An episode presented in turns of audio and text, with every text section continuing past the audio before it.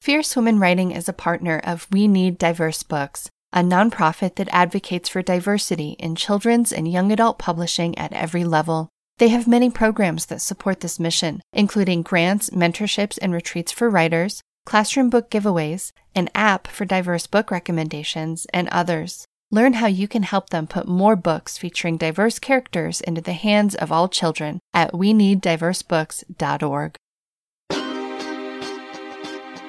Welcome to Fierce Women Writing, where female voices are elevated, creativity is ignited, and writers are inspired. Hey there, fierce writers. Today's guest is Adrienne Maree Brown. Adrienne Maree Brown is the author of We Will Not Cancel Us and Other Dreams of Transformative Justice, Pleasure Activism, The Politics of Feeling Good, Emergent Strategy, Shaping Change, Changing Worlds, and the co editor of Octavia's Brood, Science Fiction from Social Justice Movements. Her new book, Holding Change The Way of Emergent Strategy Facilitation and Mediation, comes out in April.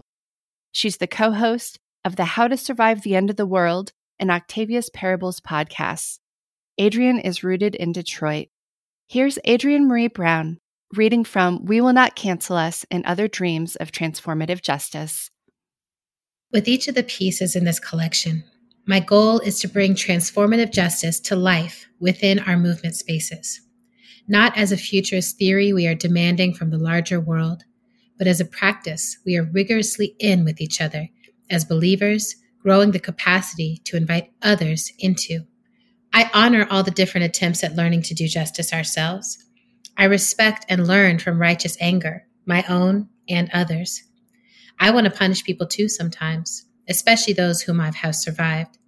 I'm not above it. I don't want to protect those who cause harm or who limit the options of survivors. I want healing for all. I want to bring our attention to patterns that echo and generate harm for survivors and harm doers. I want to bring our attention to what generates healing for those survivors who receive and those who cause harm, and the majority who do both. I want to bring our attention to the things we don't yet know how to do. I want to ask us all to commit to abolitionist practice together.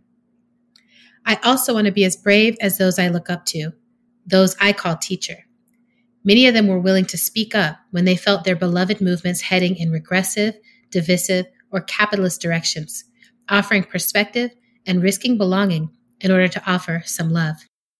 This booklet is full of love notes and hopefully some clear invitations in a new direction. One teacher from nature. Mushrooms are a great teacher in this recentering work. One of our oldest ancestors, mycelium, mushrooms, show us that the instance of life we can witness, the mushroom, is always evidence of a much more complex and wider network of connections underground. The same thing is true with conflict and harm. We are all connected to each other, at our best and at our worst. The instances of visible dissonance, harm, and abuse in movement are evidence of toxicity in our intersecting systems of identity, belonging, resource, power, and home. One toxic substance is supremacy, so ubiquitous that it has long been invisible to those benefiting from it and can seem desirable to those suffering from it. It manifests as white supremacy, male supremacy, ableist supremacy, straight supremacy, cis supremacy, and more. The belief that some of us are normal, are better, are justified to take and do whatever we want, including harm each other and the earth. We won't end systemic patterns of harm by isolating and picking off individuals, just as we can't limit the communicative power of mycelium by plucking a single mushroom from the dirt. We need to flood the entire system with life affirming principles and practices to clear the channels between us of the toxicity of supremacy, to heal the harms of a legacy of devaluing some lives and needs in order to indulge others. Mycelium looks much the same way our brains look networks of data, communication, nourishment flowing in every direction. Mycelium can help us learn how to process conflict and harm into life and beauty. Mycelium helps us see ourselves. For the pieces in this booklet, I considered working with the metaphors of mushrooms or swarms of wasps, packs of hyena, zombified ants, piranha. Initially, I chose to look directly at our own behavior because we, too, are networked nature. I looked at metaphors from human history that demonstrate ways that we are unique amongst every other species we know in terms of how we reason and communicate, but stay committed to gleeful vengeance and collective punishment. But in this booklet, I've upgraded those metaphors and included explanation as to why. I'm asking you now, with this introduction, to keep on your mycelial glasses as you move through the text. Feel for any and all teachers in nature who can help us learn what we do not yet know. Thank you so much for reading for us today, Adrienne. Welcome to the show. Thank you for having me, Sarah. Adrienne, what are the ideal conditions for you to write? you know, I think it's just quiet and something to write with. You know, there's more things we can add and take away, but I find that I wake up very early in the morning um, when it's quiet. I sometimes write very late at night. I often will find myself like in the bathroom, kind of leaning over my washing machine um, because it's just like a quiet space where I can just write. And I often go on sabbatical or writing retreat to really drop in and write. So I feel like if I have that quiet and something to write on um, or write with, I do a lot of writing on my phone um, in the notepad or now I've downloaded Scrivener onto my phone and it syncs everything up with my computer. So, yeah, that's all I need. How do you nurture your creativity? It's taken me a long time to to do it to nurture my creativity. I think um, for the longest time I devalued my creativity and I thought that other work I was doing was was like much more valuable, much more useful than creating. Um, now I know that I'm I'm valuing my creativity when I make time and space for it. When I reach out and ask other people to engage with it as readers, as um, collaborators. Um, now I'm working on music. I'm working on fiction. I'm working on poetry. I'm working on spells and allowing myself to create much more freely. And I think time is is literally the most valuable thing that there is, like the attention that I put towards things, how I spend my time. So yeah, I, I'm really grateful for how much time I get to spend creating right now. What is your best writing tip? Write when you feel like you can't not write. So, you know, there's some people who are like, write every day, make it that kind of habit. And, you know, if that works for you, fantastic. But for me, the habit is listening to when I have something to say and listening for when it feels like the thing I want to say isn't currently in the the dialogue, isn't currently um, being spoken of, or isn't being addressed in the way that I want to address it.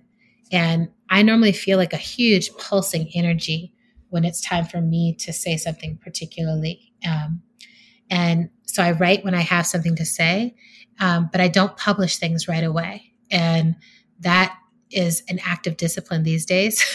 yeah. Because, you know, the impulse is like everything happens in the in the moment. You say what you say in the moment. And um, for me, I write what I need to write as the pulse moves me, but then I take the time um, to sit with it and to make sure that I really deeply feel it and to make sure that I can stand behind it, like spiritually, emotionally, and like on the level of logic. What about editing and revising tips? So I've just been in a really, what felt like a really functional editing and revising process with this novella I'm working on that, that'll come out later this year. So my editing process a lot of times is first I get the words out and I'm I'm big on like let everything come out that needs to come out. Don't edit in your first draft. Don't try to edit as you go. Mm-hmm. So get it all out and then go back and there's this set of questions um, from Buddhism that's like, is it true? Is it kind? Is it necessary? Um, so I go back and kind of read stuff with that lens of like, is this is this the best way to say this? Is it necessary? Is it honest? So I put that lens on it. And then if it's something that a lot of the writing I do is really trying to speak to conditions that are happening at the level of the collective, which means that it doesn't make sense for me to try to just edit it by myself. So there's a lot of pieces that I will then have people who I, I reach out to and I trust to just read it and let me know how it lands with them. You know, does it does it make sense? Does it resonate? Um, what does it evoke in them? And I love getting information in from readers, feedback, requests, things like that, and kind of making notes of like what changes will I make, and then going back to rework the piece. And I love, and this has taken me a long time to love, so it may take your readers and listeners time too, but I really actually love reworking now. Like I love the editing process. I used to be too precious about it. you know, that was just like, it has to come out fully formed. It has to be perfect at the first go.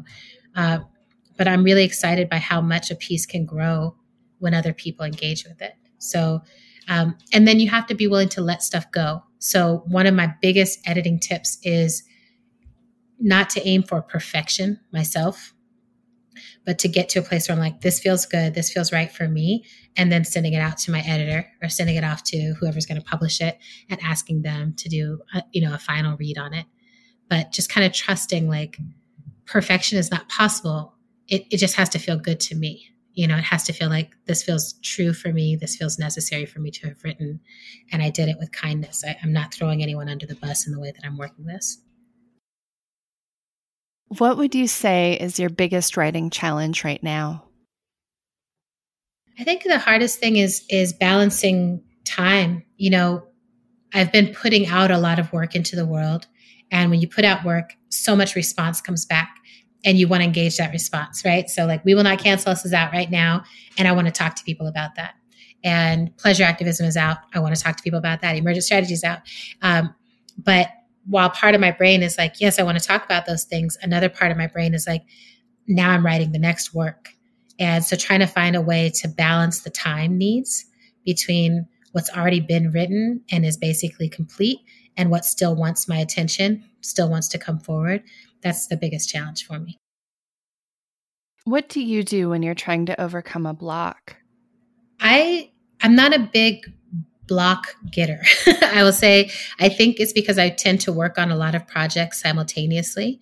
So mm-hmm. um, if I feel like I'm, I'm like a piece is moving slowly or it's not clear what the next step is, I just start writing something else, you know, or I, I move to one of the other projects I'm working on. And I find that helps a lot.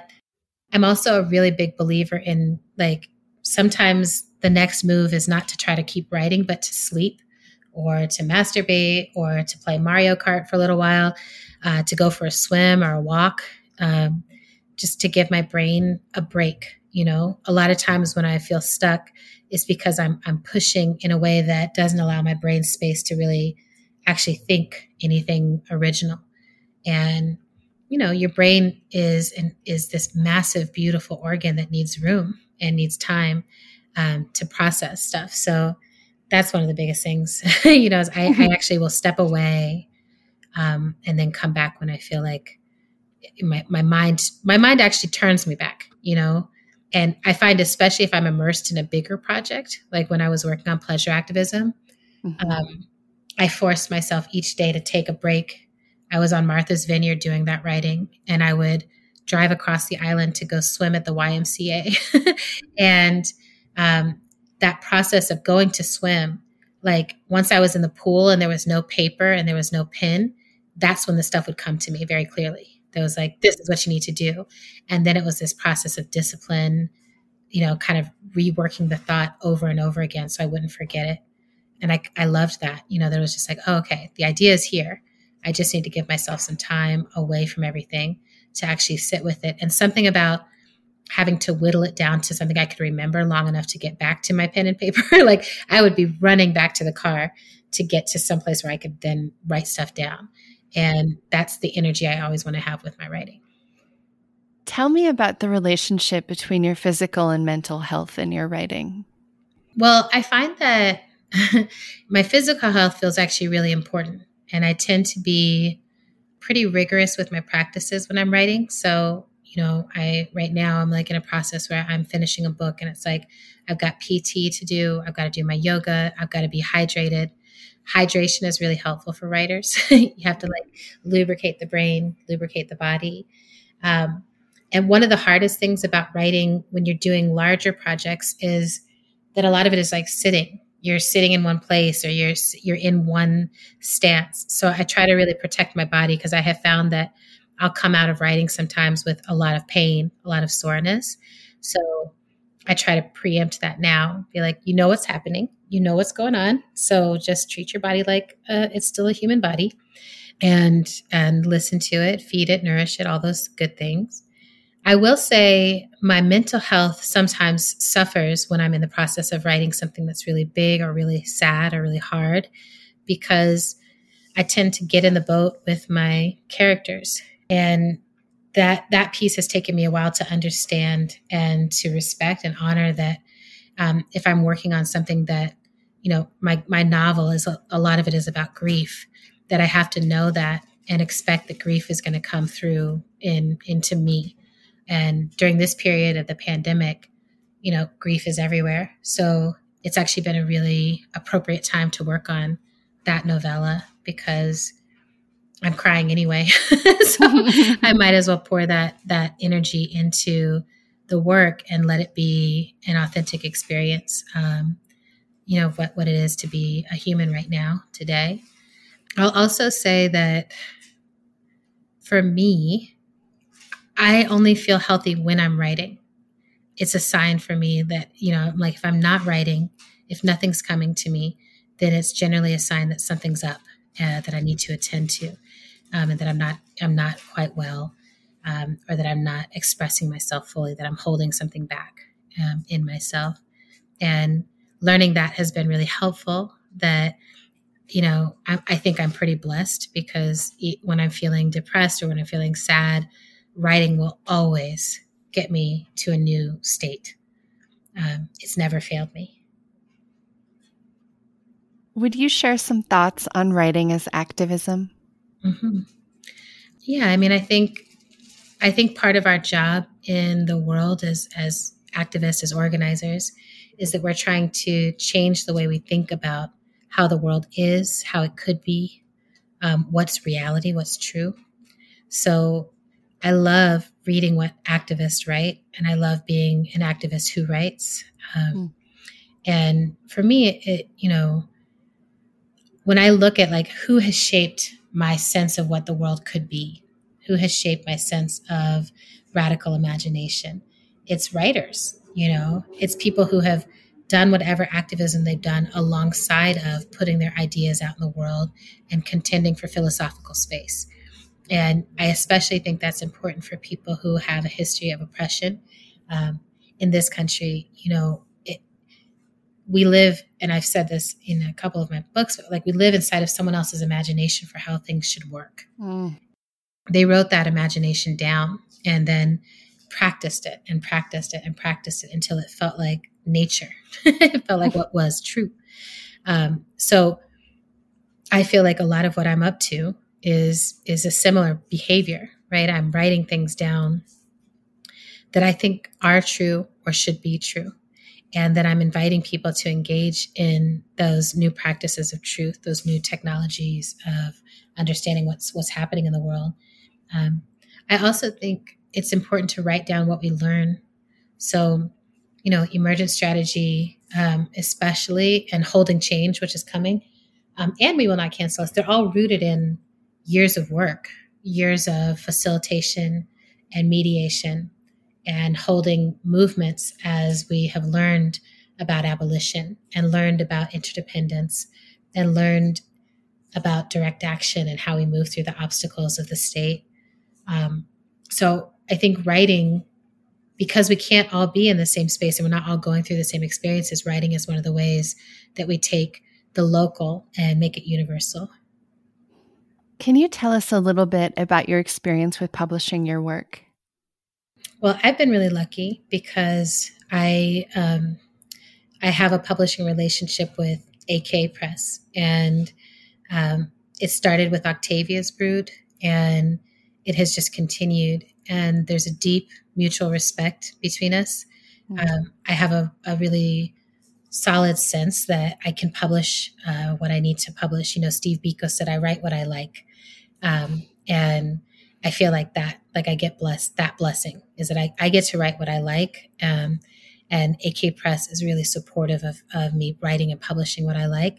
Um, so that's for my own publishing. And then this year has been a really exciting year for me because I'm starting to dip my toe into the the, the water of publishing other people um, and getting to publish writers that I'm really excited about. So this year, um, the Emergent Strategy series published Alexis Pauline Gumbs' book, Undrowned. And I've got several books slated to come up, one on Black kink. I've got a book that eventually will be coming on around fertilization. Um, and I mean fermentation. Sorry, I was like, there's also fertilization involved, but fermentation and emergent strategy, and like what can we learn as as organizers from the processes of fermentation. Um, and I'm really excited about that. Um, I've got a book coming out with Andrea Ritchie um, as the the primary author on it. That's all about abolition and emergent strategy, and all of that is really exciting to me because you know I I think a lot of us are reflecting and thinking about these things.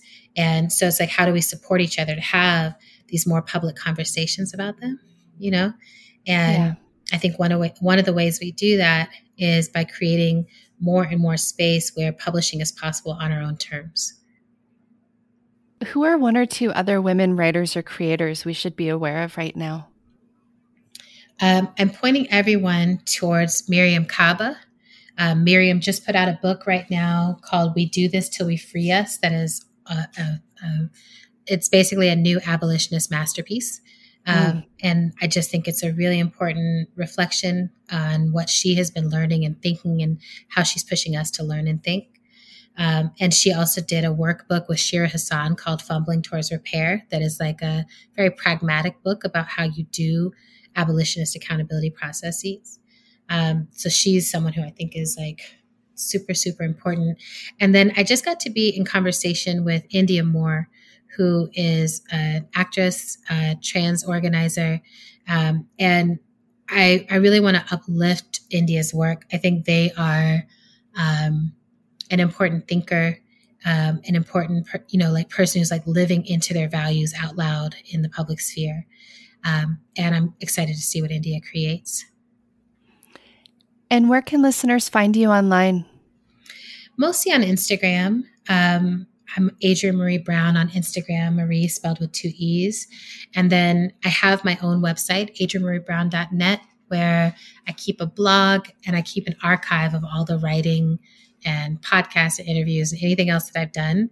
Um, so if people are like, "What is what is this person talking about?" and they're not quite ready to get a book yet, um, that blog space will take you there. And then all my books are through AK Press. Adrienne, thanks so much for being here with me today. I really enjoyed it. Mm, thank you for having me, Sarah.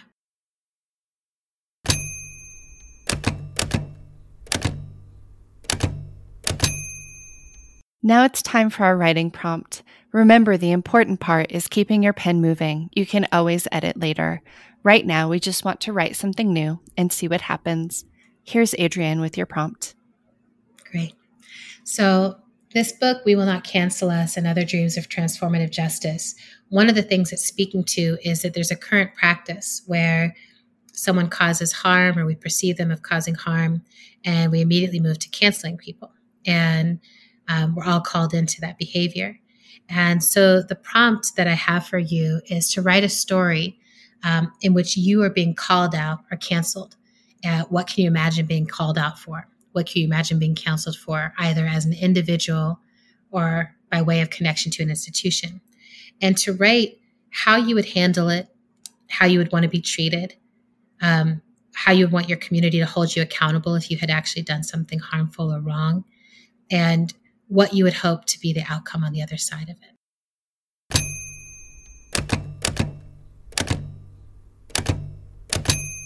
What an episode. What a fierce woman.